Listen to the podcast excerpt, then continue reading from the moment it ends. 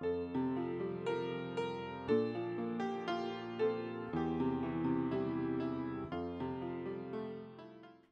and peace to you, and welcome to Faith Lutheran Church.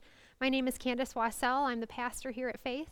It is such a joy to have you visit with us. You are welcome. So welcome in every part of Faith's community. You are welcome to join us in person at worship on Sundays. You're welcome to visit us online. You're welcome in our mission and our fellowship, and most important, you are welcome at the Lord's table.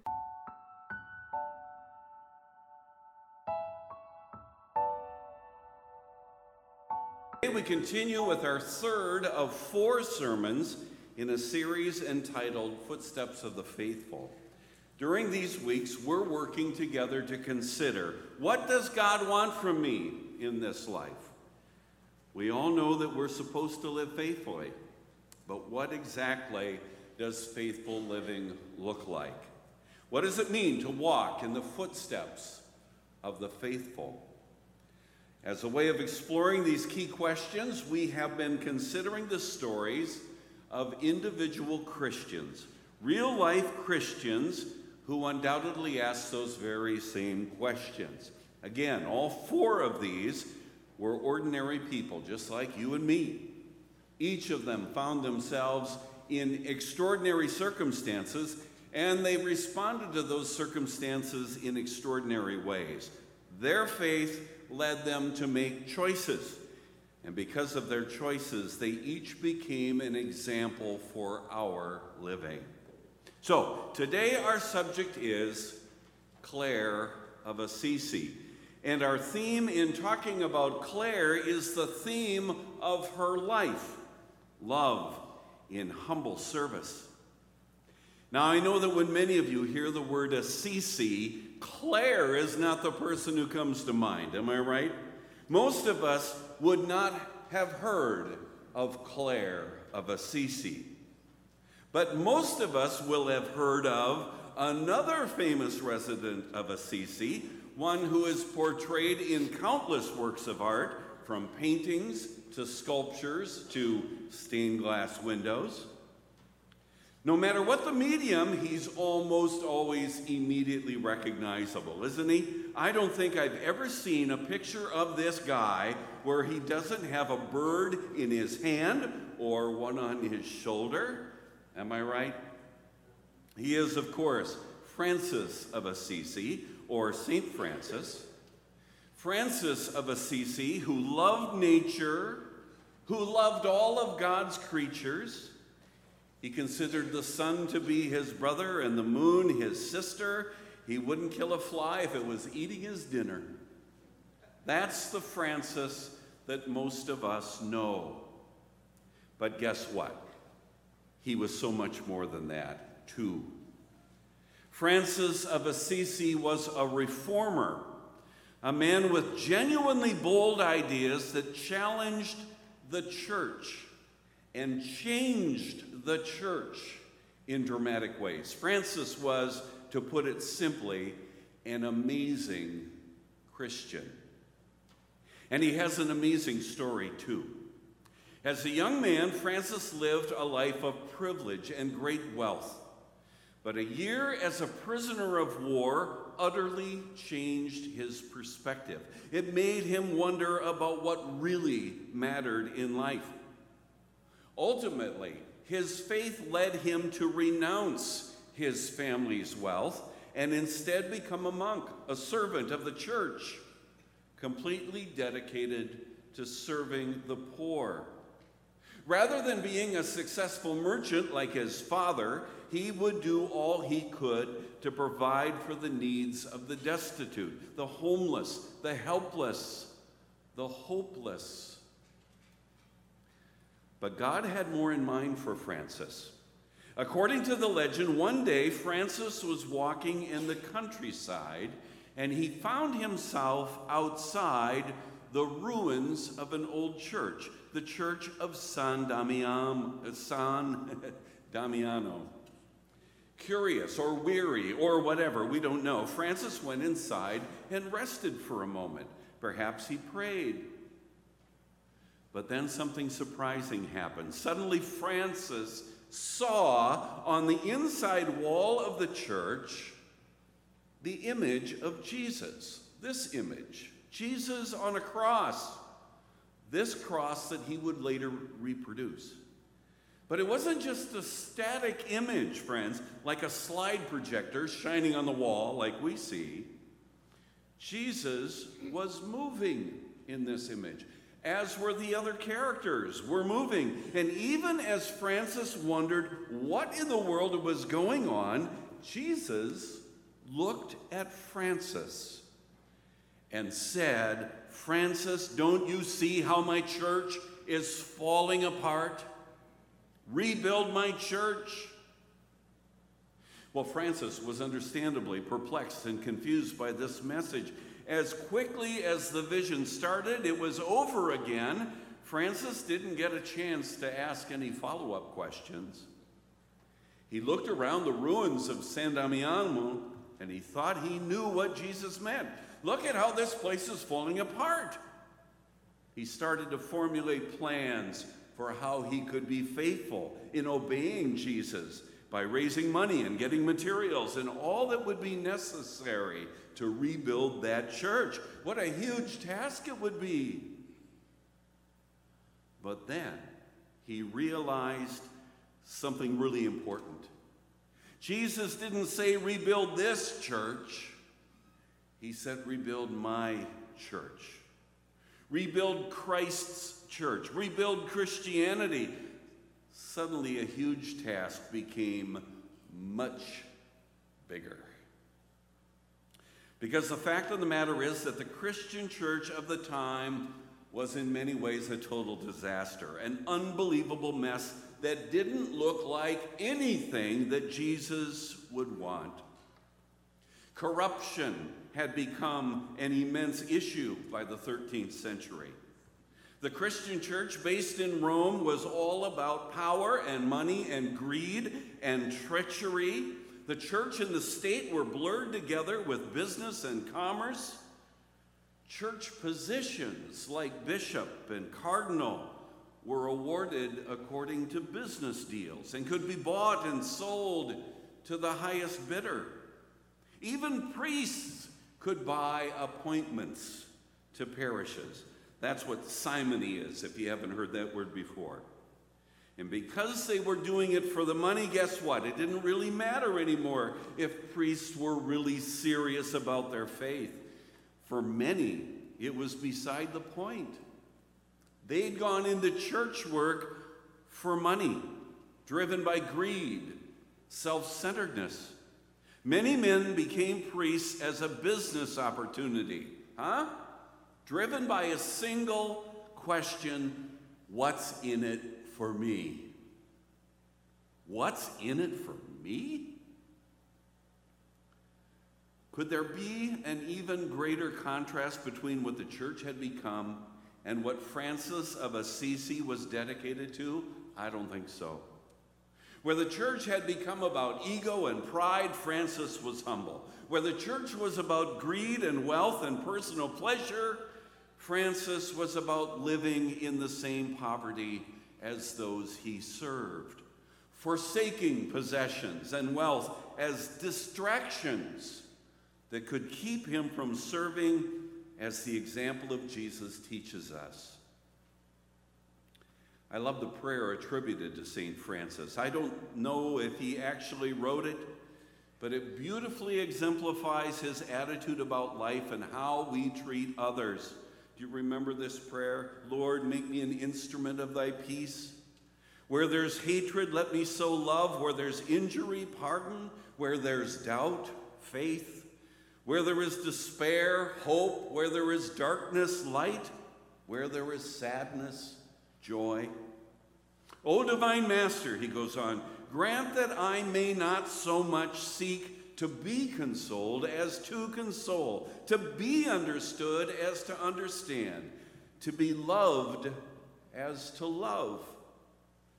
For it is in giving that we receive, it is in pardoning that we are pardoned, it is in dying to self that we are born to eternal life. So, this was the mission Jesus gave to Francis Nothing to it, right? Just teach this church and this world of self centered greed to forget everything that drives them in life currently and instead adopt a new attitude that says, quite simply, it's not about me? Well, that's how Francis understood what it is to be a follower of Jesus. To use Jesus' own words from Scripture, these are the two greatest commandments, friends. One, love God above all things, and two, love your neighbor as yourself. And you know how much you love you. Am I right? There isn't anything you wouldn't do for you. So do that for your neighbor. Forget about yourself. It's not about you, it's about Jesus and living in complete, radical love. So, this is a map of Italy. We all recognize its distinctive boot shape.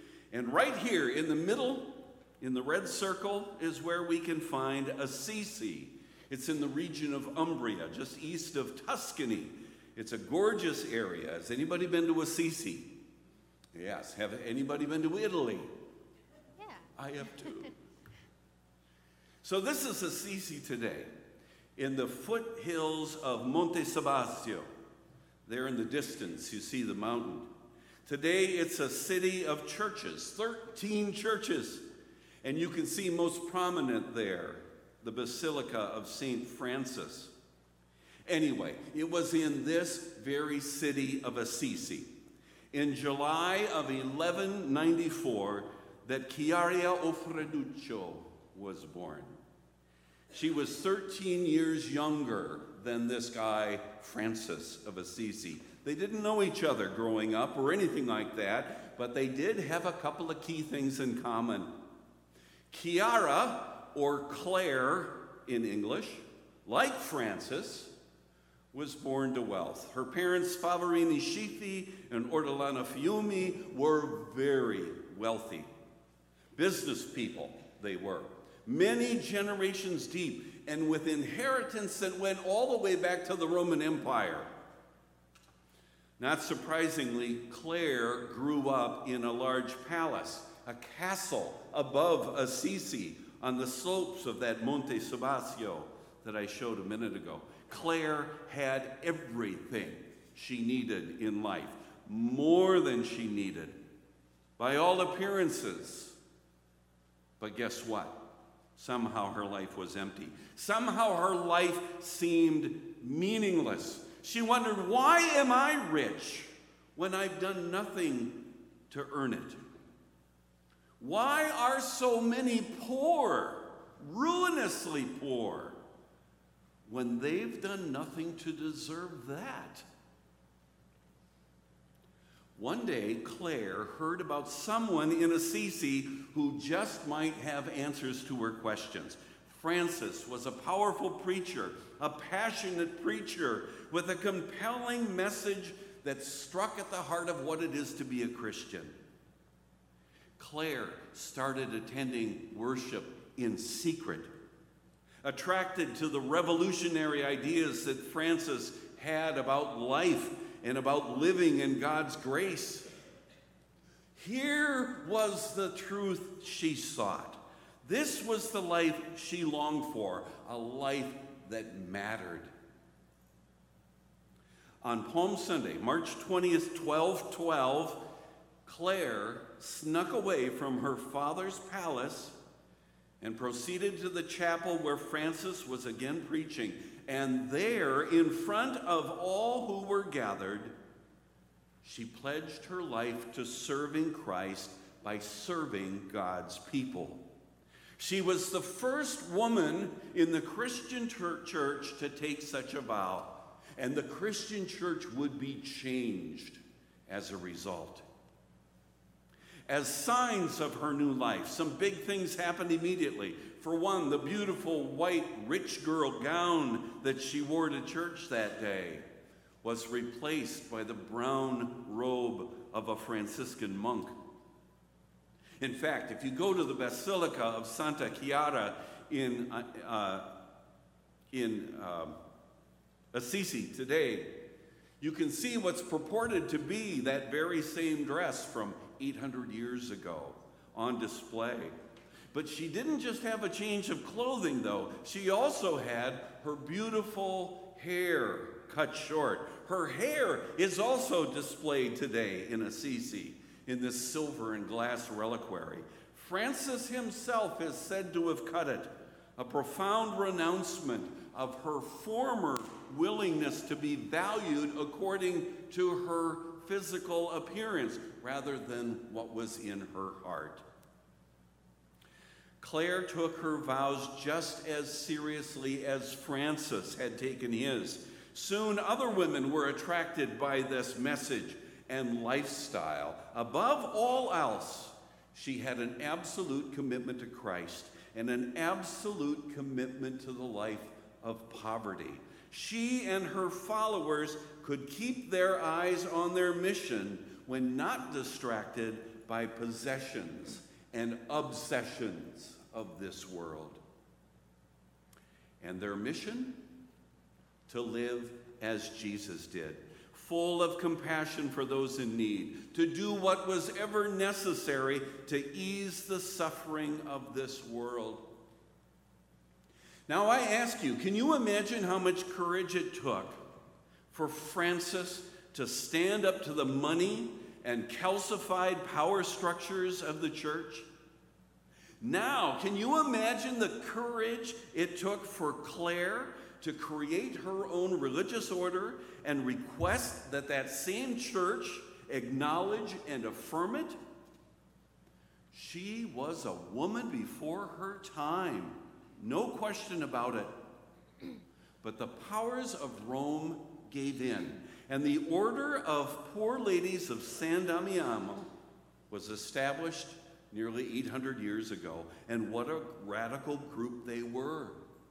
They lived separate from the world, isolated from temptations. They devoted themselves to a life of prayer, praying many times a day for peace and for change in the world.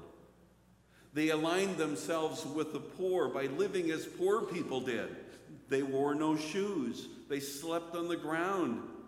And since the poor couldn't afford to eat meat, they refused meat as well. Much of their time, every day, was spent in silence, hands busy in service, hearts busy in prayer, and in all things they tried their best to live their motto to show love in humble service to the poor. You know, in the very same way that you can identify St. Francis by the birds that surround him, you can always pick out Clare of Assisi in artwork by the monstrance, the Holy Communion related vessel that she holds in her hand. She was hugely devoted to Holy Communion and the presence of Christ that it proclaims. She wanted Christ to be present through her work and that of her sisters. It was the single focus of her life. So, after a long life of humble service, Clare died in Assisi, surrounded by her disciples and mourned by the whole church. In fact, it was only a couple years later that, the, that Clare was declared to be Santa Chiara, Saint Clare, an acknowledgement of her incredible contribution to the Christian faith. It was only in the 1800s that her grave was rediscovered, and her skeleton was lovingly reconstructed with wax and paint and dressed and displayed to allow her to be viewed in the basilica that bears her name in Assisi.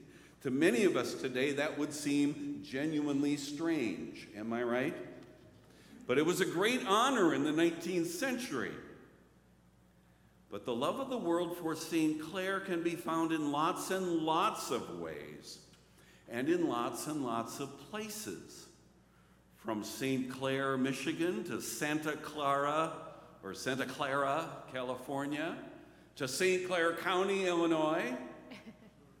There are countless schools, cities, rivers, mountains, and such that have been named for this beloved follower of Jesus. As wonderful as all these honors may be, however, what she would have loved most of all is that eight centuries later, guess what? The Order of Poor Ladies of San Damiano are still at work today.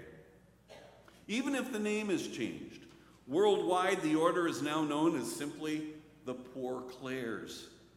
In fact, where my wife and I raised our sons in St. Cloud, Minnesota, there continues to be a convent of Poor Clares, still praying, still serving, still doing all they can to walk in the footsteps of the faithful. Well, I want to leave you today with some questions to consider in the week to, ahead. Points to ponder, if you will. First, are there ways that our possessions or our lifestyle obstruct our ability to serve God by serving others? Just how obsessed are we with loving our neighbor, helping our neighbor, serving our neighbor, versus how obsessed we are with stuff?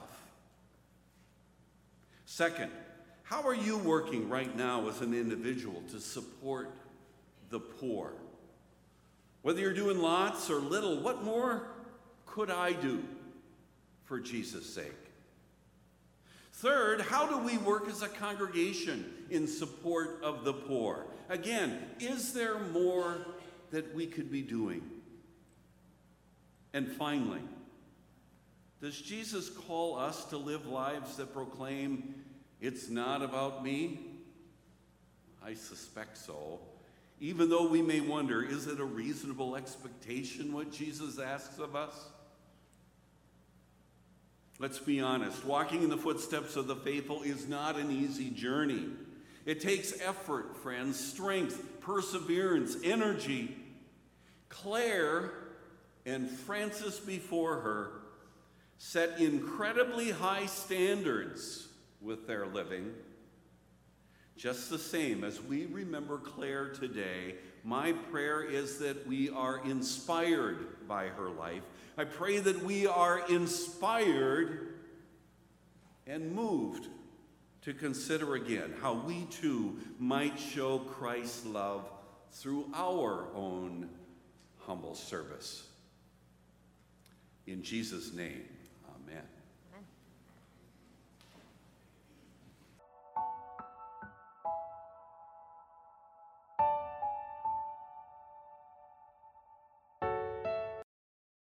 Most valuable message we have to share at Faith is the promise we have in Jesus.